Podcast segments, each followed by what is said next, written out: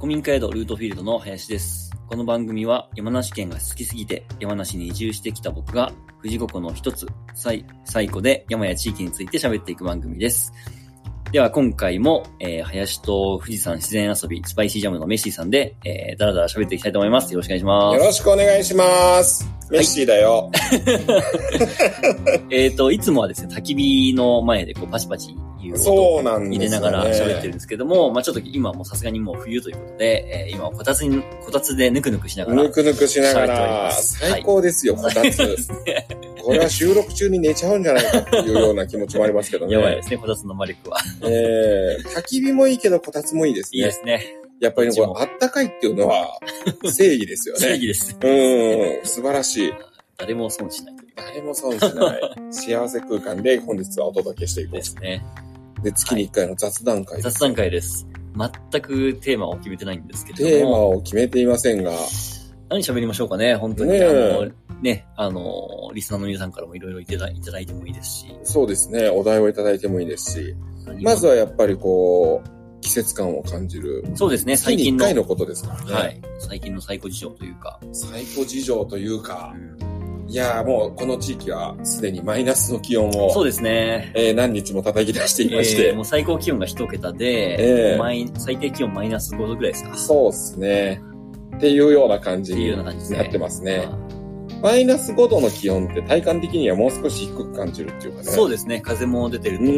まあ、僕も毎日走りに行って、実は今日も名古屋から帰ってきて、さっき夜走ってきましたけど、足場山まではいはいはい、はい、トランプつけて、もう今あれですね、霜柱がもうほぼ至るところにザクザクと。そうですね。はい、秋は秋で、こういう葉っぱのサクサクしたね、葉っぱを踏みしめる音が気持ちよかったんですけど、もうその期間は、1、2週間で終わってね。もう霜柱のザクザクいう音が、はい、そうなんですよ、もう最近冬を感じるものとしてやっぱり霜柱とか。そうですね。水たまりには氷が張っているし、湖もこの間、河口湖、端っこの方だけですけど、凍ってましたね。あ、そうですか。そう、湖とかもね、凍るんですよね、冬になるとね。さすがに全面結氷って言って、全部が凍るってことはもう、どの湖もほとんどないかな。小事故ぐらいかな、今、まだ凍るのは。小事故はね、ワカサギ釣りとかもね、やってますもんね。そうですね。まあ、乗っちゃダメなんですけど、小事故は乗れます、氷の上。乗っても大丈夫なぐらい分厚くなりますね。カヌーで出るとき大変ですね。氷を割りながらね、カヌーを進めるっていう。流氷ツアーみたいな。そうなんです。別のアクティビティになっちゃうんですよね。それはそれでね、なかなか面白いですけどね。そう、あとは、僕の樹海の方では、いつも入っている洞窟に、やっとつららが、でき始めましてですね、氷の至るところが氷のじゃない、洞窟の至るところがまた凍り始めて、年間通して氷が見られるような洞窟なんですけど、ここ数年、2、3年ですかね、氷の量が急激に減ってしまってですね、夏でもつららが見れたんですよ。今までは。3年ぐらい前は。はいはい。これがもうめっきり見れなくなって、この2、3年は。で、一番奥のね、部分とかに、全部氷のフロアになっちゃうっていうような場所があって。これは年間通して氷のフロアなんですけど、その氷も少しずつ減ってるっていうような状況だったんですけど、そう、今年はやっとまたこうして冬の間に氷がいっぱいできそうな予感が見えてきて、嬉しいですね。それやっぱ温暖化の影響とかなんですかね。そう、これね、いろんな説があるんですよ。この話ちょっとしましょうかね。どうぞどうぞ。そう、いや、ぜひね、ちょっとしたいんですよね。はい、これ、まあ、洞窟が冷えるメカニズムっていうのが、まあ、一応あるわけですけど、溶岩でできた洞窟なんですね。はい、で、溶岩って、穴ぼこがいっぱい開いていて、水を通しやすいような形状をしてるんですね。水を蓄えやすいっていう。まあ、その、要するに壁全部が、うっすらと水を持っている状態であると。溶岩、洞窟の壁がね。で、この壁の中の水分が蒸発するときに気化熱って言って、周りの空気の熱を奪う。冷たくするっていう冷蔵庫と同じ現象が働いて、洞窟内の温度がぐって下がるわけですよ。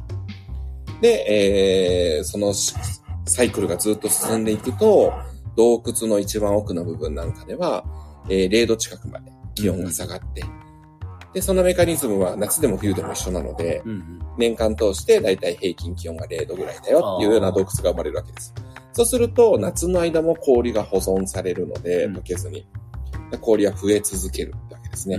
冬にできた分が溶けず、夏に少し溶けるんだけど、冬のできる分の方が圧倒的に多かったので、どんどんどんどん氷は増えてて、年に20センチずつぐらい、その一番奥の氷のフロアの部分はね、氷が増えていっているっていう風に言われてたんですよ。はいはいはい。これがこの2、3年ぐんってもう目に見えて逆転現象で、年に20センチずつぐらい、今度逆にね、減ってるっていうような。あら。状態になっていて、当然これがなんでなんだっていう調査をするじゃないですか。はいはい、で、まあ出た答えが、さっき林さんのおっしゃった地球温暖化っていうのが、まず第一に出てきたんですけど、これは非常に実はうさんくさくてですね、我々ガイドは。まあ短絡的っちゃ短絡的ですね。すごく短絡的。温暖化のせいにしちゃえばとりあえず。そうそうそうそう、はいはいはいはい、とりあえずいいんじゃねえぐらいの感じなんじゃないのっていう、はいはい、うさんくささがどうもあってですね。なんかわかる気がしますね、それは。いろいろね、説は、また新しいのが出てきて、一番最初に言われたのは、お前らのせいだろっていうね。我々が。どういうことですか？これだから、洞窟内の温度が0度って言ったじゃないですか。はい、そこに36度ぐらいの人間を、はい、我々のツアーであれば、まあ10人までぐらいまでしか連れていかないですけど、はい、夏のドピークの時とかって、林間学校とかに来る。団体さんがね、はいはいはい、学校団体いっぱいいますから、そういうのをいっぱい入れるんですよ。はいはい、で、1日に4、500人こう出入りするっていうようなことが起きるわけですね。そしたらそのせいで洞窟の温度上がってんじゃねえのっていうのが最初に、まず言われ出したことなんですが、ちょうどコロナが始まった日とかで、はいはい、そういうのもなくなって1年間何にもしない。学校団体、はいはいはい、だから大人数の出入りがなくなった、のにもかかわらず同じだぞってことで、やっぱ減ってると、そう減ってるぞってわけで次の理由が地球温暖化になったんですけど、3年目に入ってですね、はい、新たな案としては洞窟の歴史的にそういうサイクルなんじゃないの？あ、出た。わかります？はいはいはい。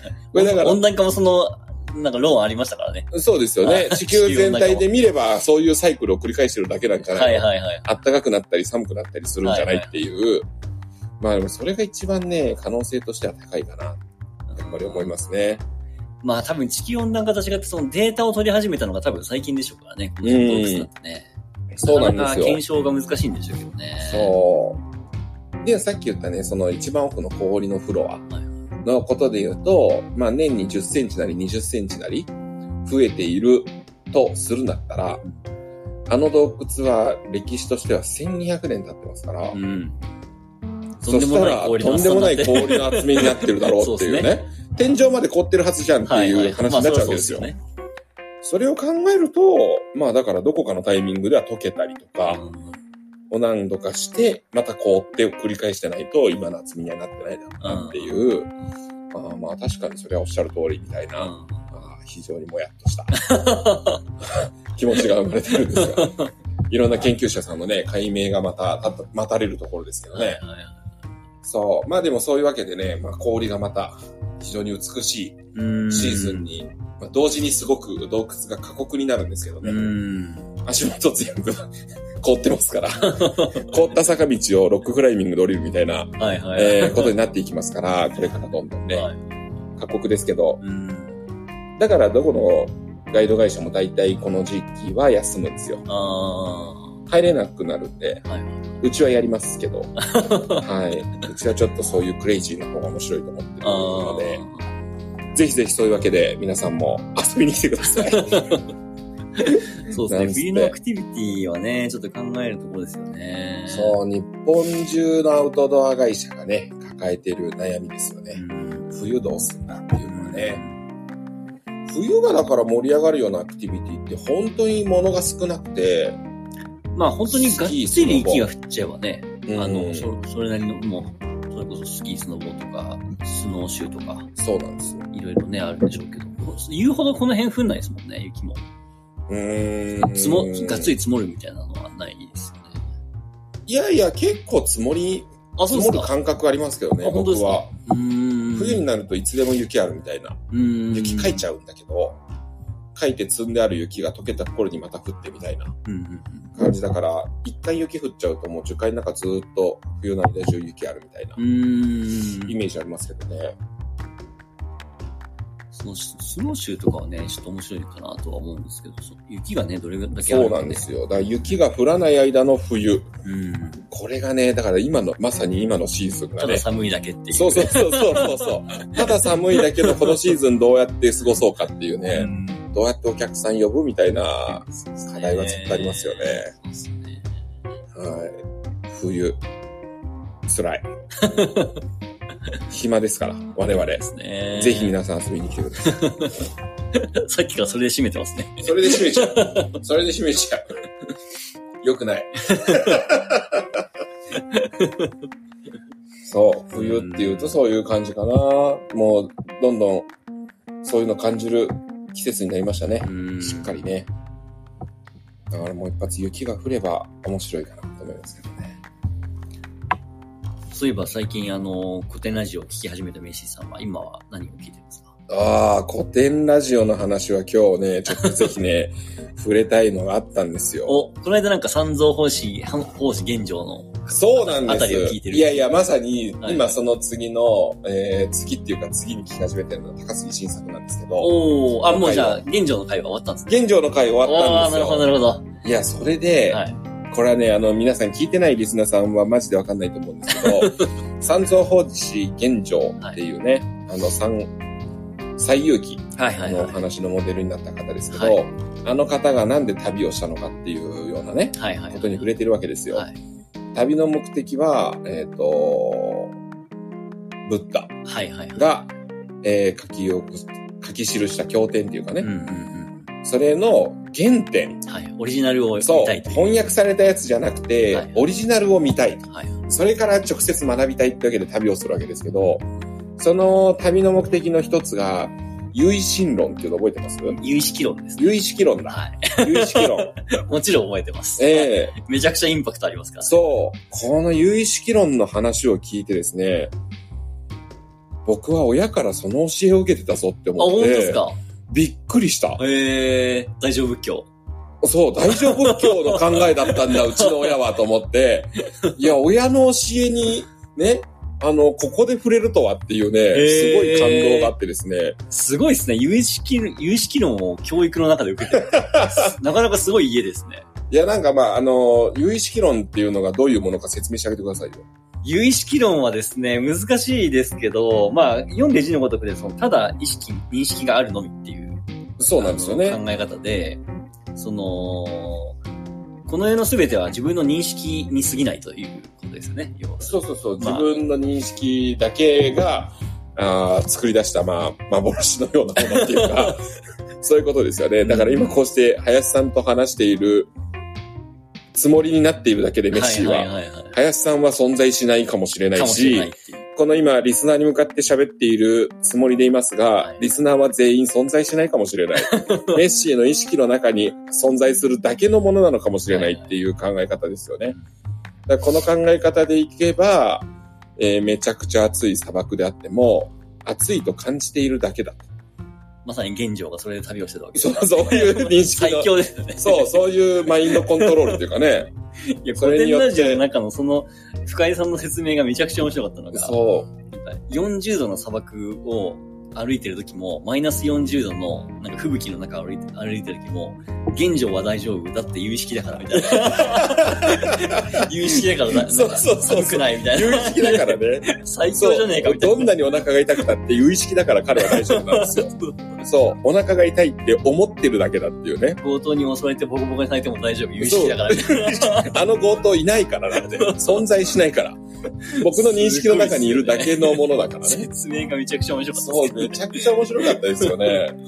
そうそう、まあその中の一つで例えばね、毎日宇宙はビッグバンを起こしていて、そうですね、一人一宇宙の考え方で朝起きた瞬間にその宇宙は誕生しているっていう考え方ですよね。だからその話を聞いたときに、たまたま妻と一緒にね聞いてたんですよ。はいはいはい。そしたらこれ僕はアキさんって呼ばれてるんですけど、妻から。はいはい、アキさんいつも言ってるのと一緒じゃないって言って、そう僕はあのお母さんからその言われた教えが、寝てる間は死んでるからっていう。はいはいはい、はい。そう寝てるとき死んでるんです。はいはい。これね養老たけしさんもなんかそんなようなこと言ってたんですよね。そうで朝起きてあーって目を開けた瞬間に生まれ変わってるから。はいはいはい。そうだから昨日までの自分じゃない、はいはい、もう新しい自分で新しい毎日々だから、はい、だから一日一日大切にしなさいよっていうようなことを言ってたわけですけど、はい、おーと思ってすごいですね。それがもう小さい頃にもうメッシーさんにはインストールされてたわけですね。インストールされてた旧式論のあの、ね、触りがなんとなく触りがインストールされてました私の中には。ああそれって有意識論的な考え方だったんだと思って。へーって思って、はいはい、なんかうちの父ちゃんも母ちゃんもまあどことなくちょっとおかしいなっていうねまあ子供ながらに感じてたんですけどこうちょっとねどうも他の友達のお父さんお母さんと様子が違うぞっていうのは子供の頃から感じたんですよ。もう何でもとにかく何でも食わせるし、はいはい、そう世にも珍しいような食材、珍味と呼ばれるものはありとあらゆるものをもう子供のうちに食べましたよ僕は。それがいくらするのかは何も知らないままにね。そう。なんかそういうなんか独特のに教えあったなぁと思って。いやなんか古典ラジオを聞いてるといろんな宗教の話も触れるじゃないですかやっぱり。はいはい。仏教すげえなってなりません？仏教はなかなかすごいっすよね。まあもちろんそこまでねキリスト教とかイスラム教のことをそんなに詳しく勉強したわけじゃないですけど、うん、その2つと比較しててもやっぱ仏教すげえなっていう感覚が僕の中に最近芽生えてますね。僕もねちょっと感じてます。でね逆にねちょっとキリスト教に触れてみたいなっていうのをすごく僕は感じますね。今ですね、多分まあ聞いてくださってる皆さんの中にも聞いている人もしかしたらいるかもしれないですけど、古典ラジオの深井さんいるじゃないですか。はいはい、深井さん今いろんなポッドキャスト番組やってるんですよ。あ、そうなんですか。古典ラジオ以外にも、いくつかやってるんですけど、そのうちの一つに、あ、スコープっていう番組をやってて、あ、スコープ。はい。まあなんかいろんな視点で世界を見てみようみたいな。まあ、ニュースピックスとの多分コラボみたいなやつなんですけど、その中でね、キリスト教のその専門家の人と最近対談してるやつがありましたよ。あ、ちょっと聞いてみたいかも。そう、だから、なんとなく自然に、自分が何々教みたいな感覚はないままに、なんとなくメインストリームが仏教じゃないですか、日本人って。そうですね。そう。なんとなくその感覚っていうのは理解できるんですけど、例えばイスラム教とかキリスト教とかって、キリスト教なんかはね、教会が近くにあったりもしたっすけど、もちろん入ったこともないし、敷地の外から眺めるだけのものじゃないですか。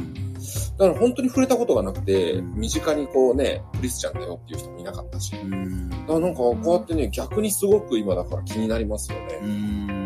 そう、どういう、なんていうんですかね、価値観とかの違いがあるんだろうかとか思うと、いや面白い。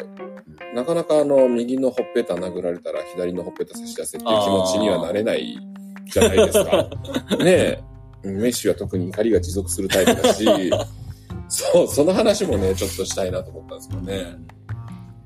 なんかでもさっきのその現状の話でもそうですけど、なんか、ね、古典ラジオでまさにそういう話してましたけど、キリスト教、イスラム教の方が、まあ、三大宗教って言われてますけど、なんかどっちかというと、その神的な要素が強いじゃないですか。一神教でね。一神教で。なんか仏教ってすごい、あれですよね。まあ、有意識が特にそうなのかもしれないですけど、めちゃくちゃこう論理的に、そう、すごくロジカルに説明している。そこがすごい意外だったなと思って。のが面白いですよね。全然ふわっとしてないんだっていう。そう。ものすごく、だから、南明法蓮華経ってこうね、唱えるあれも一つ一つにちゃんと意味があるんですよ。で、すごくそれが全部ロジカルに組まれていてね。哲学として。そうですね。だから、なんか神を信じれば助けてくれるとか、そんな話じゃなくて。全然そんな話じゃないんですよ、皆さん。世界はこうなってるから、こうすればこうなるみたいな。そう。すげえロジカルに組み立てられてる。即是空ですよね。ねそう。それがね、なんか今日の面白さでもあります。すごく面白いなと思って、そう。だからね、僕のガイド仲間に、歌右衛門っていうちょっとね、はいはいはいはい、僕のガイド仲間の中でもかなりクレイジーな男がいるんですけど、彼、去年子供が生まれてですね、はい、で、胎教とかってあるじゃないですか。子供に、なんかいろいろミュージックを聴かせてね、はいはいはいはい、そうすると、こうなんか、精神性が豊かになるみたいな考え方。で、彼が聴かせてるの、何聴かせてるのって言ったら、お経っつってました。でね、それを聞いてね、お前マジでやめた方がいいよっつって、本当にやめた方がいいって説得したんだけど、今思えば、いや、彼は分かってたんだなと思って、分かってないのはこっちだったと思って、すごく恥ずかしくなりましたね。いやいや、南無妙法蓮、南無阿弥陀仏はね、聞かせるべきだと思いますね。子供のうちから触れさせるべきだと思いますよ。そう。これ全然ちょっと、テーマにお経が入ってきたんで、はい、全然聞いてみたいですけど、これね、僕、法事とか、はい、うち、どうもね、これはうちだけなんじゃないかっていうことがあって、はい、お経を法事の時とかに、まあ、お坊さんが唱えてくれるじゃないですか。はい、あの時自分も唱えます？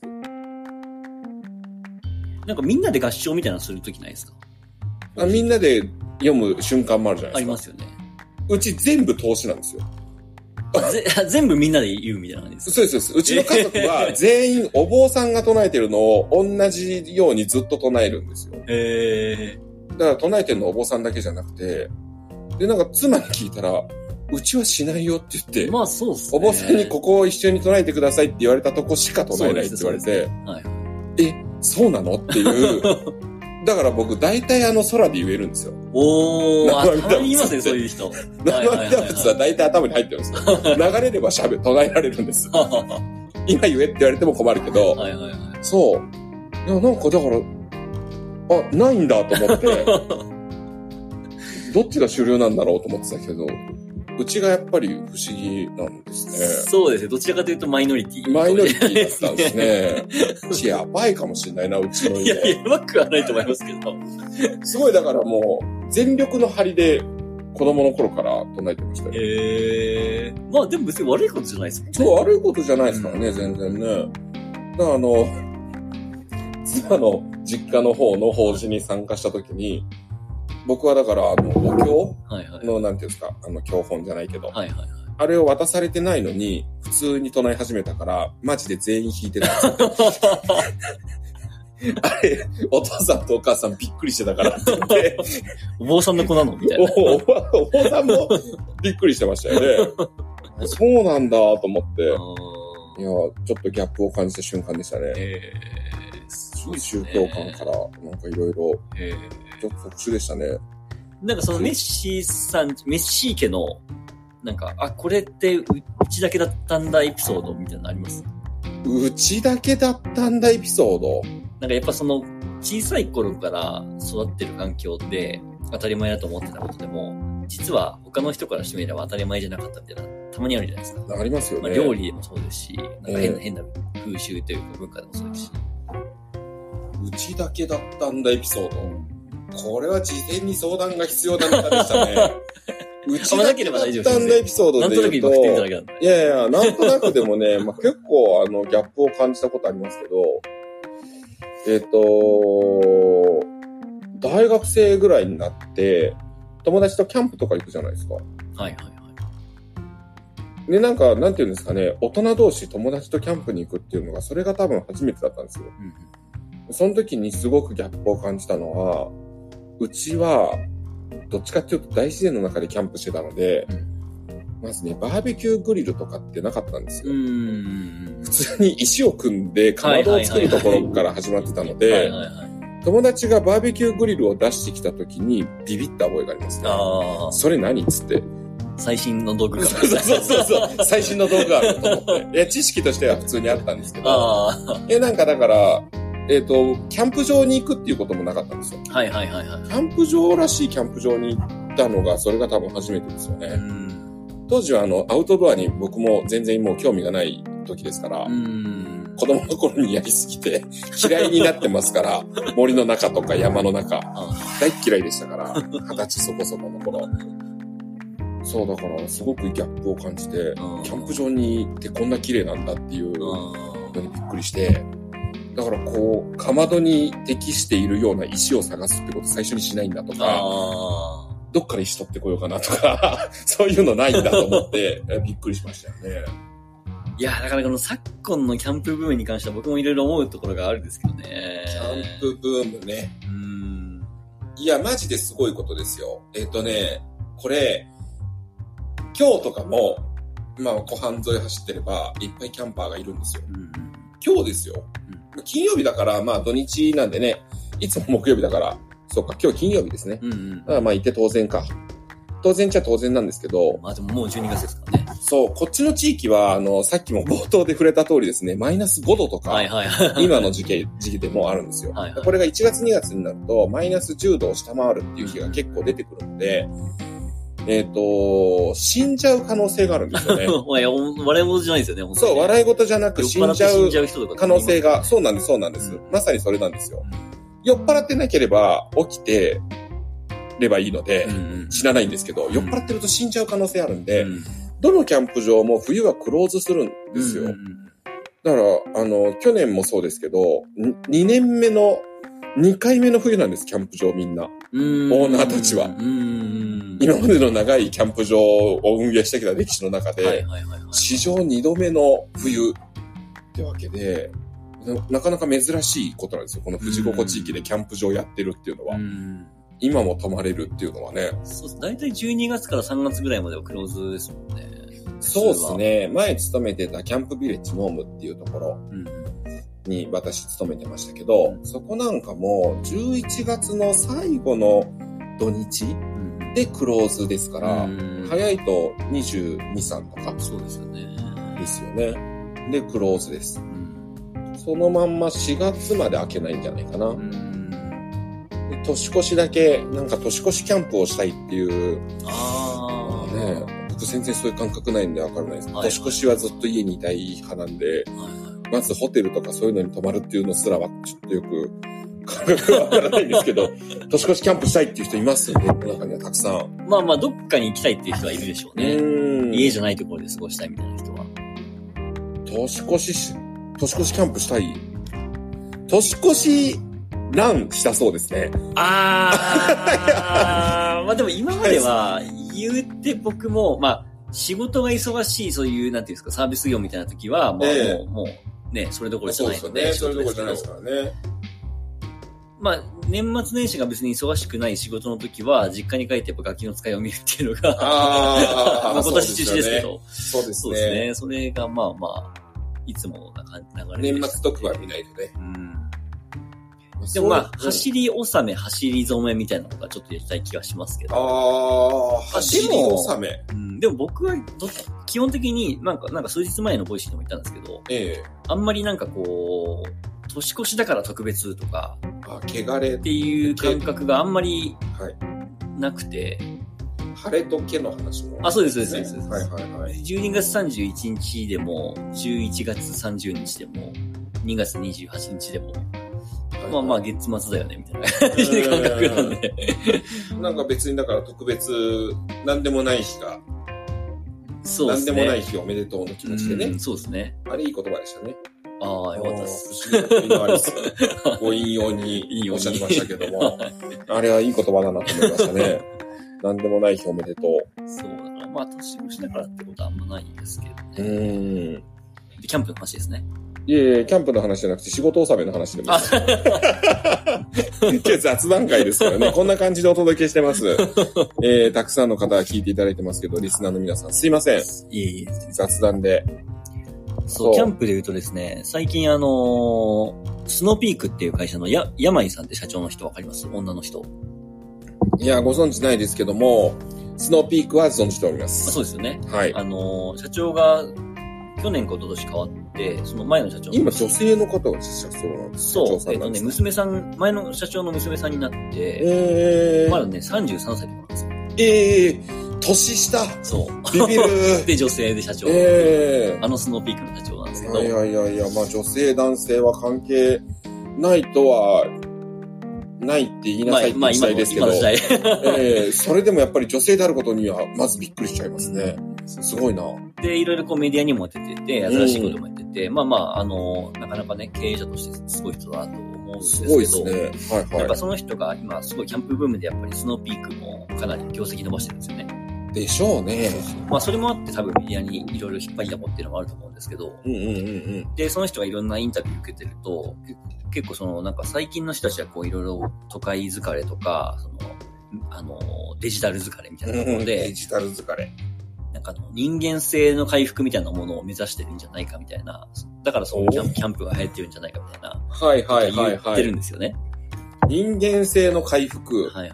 ああ、まあ要するに焚き火とか、そういう、ちょっと原始的なことをすることによって、こう、気持ちを整えようみたいな。まあ要するにその人間ってこう、いろいろこう、身の回りのものが便利になっていくと同時に、その、今までは自分の体とか自分の頭を使ってやってたことをそれを使わなくてできるようになってきたので、その人間、生き物としての能力としては退化してるじゃないですか。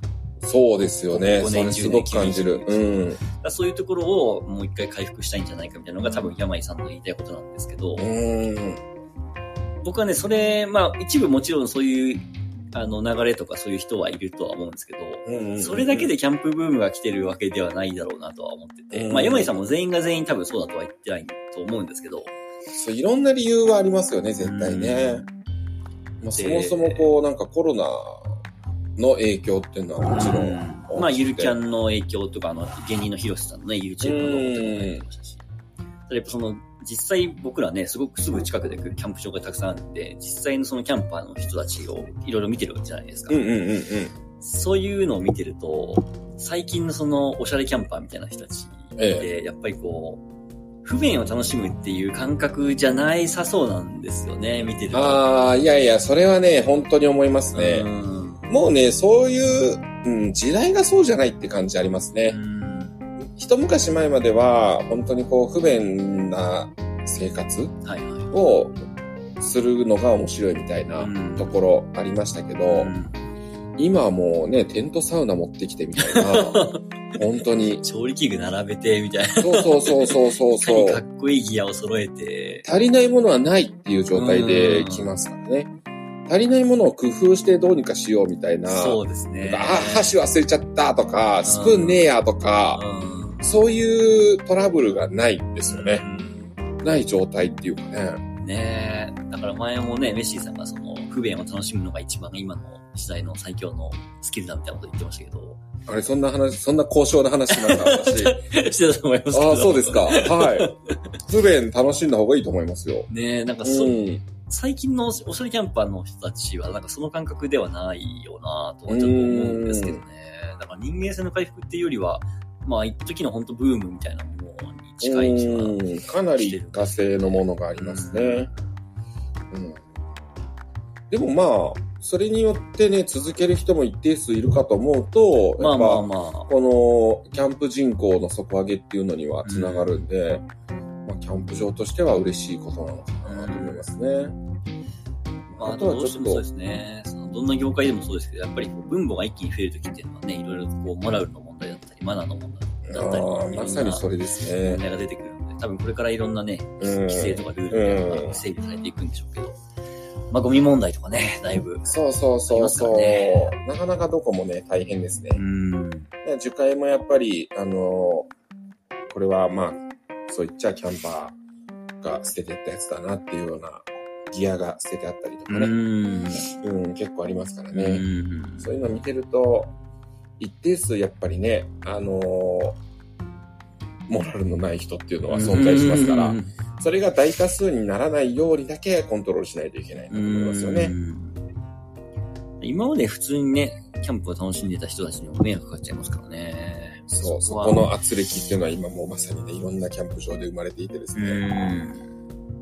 こうなんか、だから本当に我々の世代、ジェネレーションギャップじゃないですけど、我々の世代と、まあ、子供とかと話してても、全然感じ違うわっていうので、なんとなく分かり合えないところあったりするじゃないですか。そういうのがね、やっぱりクロートキャンパーと、最近始めましたっていう人の中でものすごい差があって、それがトラブルになることもね、うん、結構僕も仲間のキャンプ場とかでそういう話聞いたりしますよ、うん、お客さん同士トラブっちゃってみたいな、うんうん、そんなの常識だろうみたいな話を持ち出しちゃうからお互いに、うん、常識は概念の積み重ねですからね、うん、なかなかね、もうね最近古典ラジオを聞いていてそうだよなと思ってはい、すごくねそう思ってますよね、うん、概念の積み重ねでだんだん出来上がっていくものが常識ですから、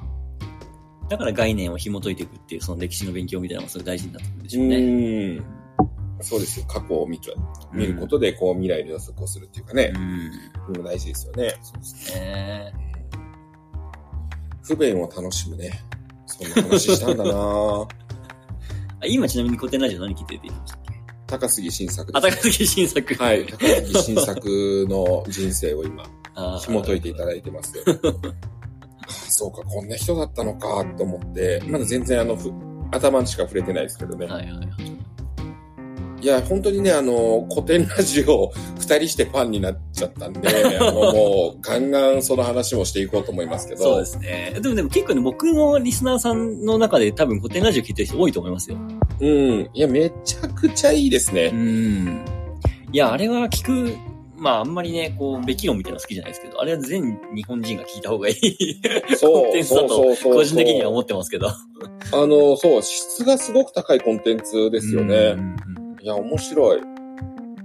なんかね、大河ドラマももちろん歴史の話ですし、司馬遼太郎さんの本とかもそうなんですけど、なんかね、ただ、まあ、高杉晋作にしても、吉田松陰にしても、あとなんだろうな、まあ、その、宗教的なね、トップの人にしても、ガンジーにしてもそうですけど、なんかこう、歴史的にすごい偉人と言われてる人とかを、ただヒーローにとして、なんかこう、扱う感じだけじゃないじゃないですか。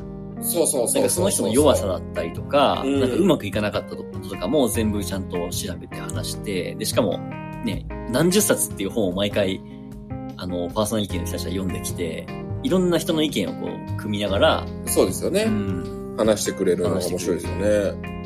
そう、僕、古典ラジオ聞いててね、すごく面白いなと思うのは、その当時の時代背景、世界がどういう情勢だったかっていうの必ず触れるんですよ。いや、それ大事ですよね。そう。本当思いますね。それを聞いてて、マジでそんな世界だったのって思うわけですよ。いや、本当それ大事だなと思いますね。そう。だからそうすると、こっちの想像力もすごい膨らんで、その時に自分だったらどういう感情なのかなとか、例えば、ヒトラーの回。いや、本当にね。に、どうして、ナチスが、あそこまでヒットして、ヒトラーがトップに立つようになっていくのかっていうのを、その、ヒトラーっていう人物を中心にしながら、当時の時代背景も含めて、いろいろ説明していくじゃないですか。だから、常識は概念の積み重ねで生まれるんで、その世界観によって、常識って全然違うじゃないですか。だから現代の常識には全く当てはまらないから、単純にヒトラーってこういうことしたんですよっていうのを聞いて受けたときには、うわ、ひでえやつだなっていう気持ちにしかならないんだけど。めちゃくちゃわかります。そう、時代背景までをすべて聞いて、その世界だから彼が生まれていったんだよと、彼を信奉する人間がこれだけたくさんいた理由は、あの時代背景だからだよっていうのを知ると、自分もその時代背景だったら彼を応援するような気もするし、立場がね、あっち側だったら、すると思いますし、そういう気持ちで見れるんでね、時代背景すごく大切ですよね。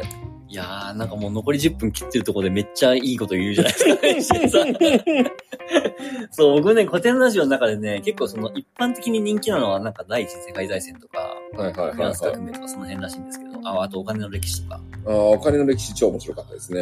僕もやっぱね、ヒトラーの回はね、ほんとミッシーさん今言ったように、なんかただ歴史だと、なんかヒトラーっていう悪い奴がいて、みたいな感じでね、終わっちゃいますけど、やっぱその時代背景とか、その時のドイツ人の、ね、一般国民の一般的な感情とかを想像すると。パン1個10億円ですからね。だからね、そうなった時に自分は、まあ正しいっていうね、その定義ができないじゃないですか。今とは全然違うものじゃないですか。そう。だから自分だったらどういう判断をするのかっていうのをすごい考えさせられますよね。そうだからね、最初はさっきの話に戻りますけど、今我々の世代と、だからちょっと上の世代と、例えば、60歳代とか、あるいは10歳、5歳、10歳とか子供、全然この常識的な考え方っていうのは違うじゃないですか。これだけのね、数十年の差しかないのに、こんだけ常識的なっていう部分が違うのに、それは当然ですよね。あの当時はもっと全然別の常識が働いてたに決まってるなっていうのは、改めて思いましたね。あの世界にはちゃんと人は生きてるんだから、なかなか今日ね、勉強でやってると、そこに人物がいないっていうかね、人間住んでない感じするじゃないですか。ヒトラーの実際の演説 YouTube とかで見ました？見ちゃった。見ますよね。あれは確かにね、ヒトラーはただ演説が上手い人っていう風にね、古典ラジオの人は言うわけですよ。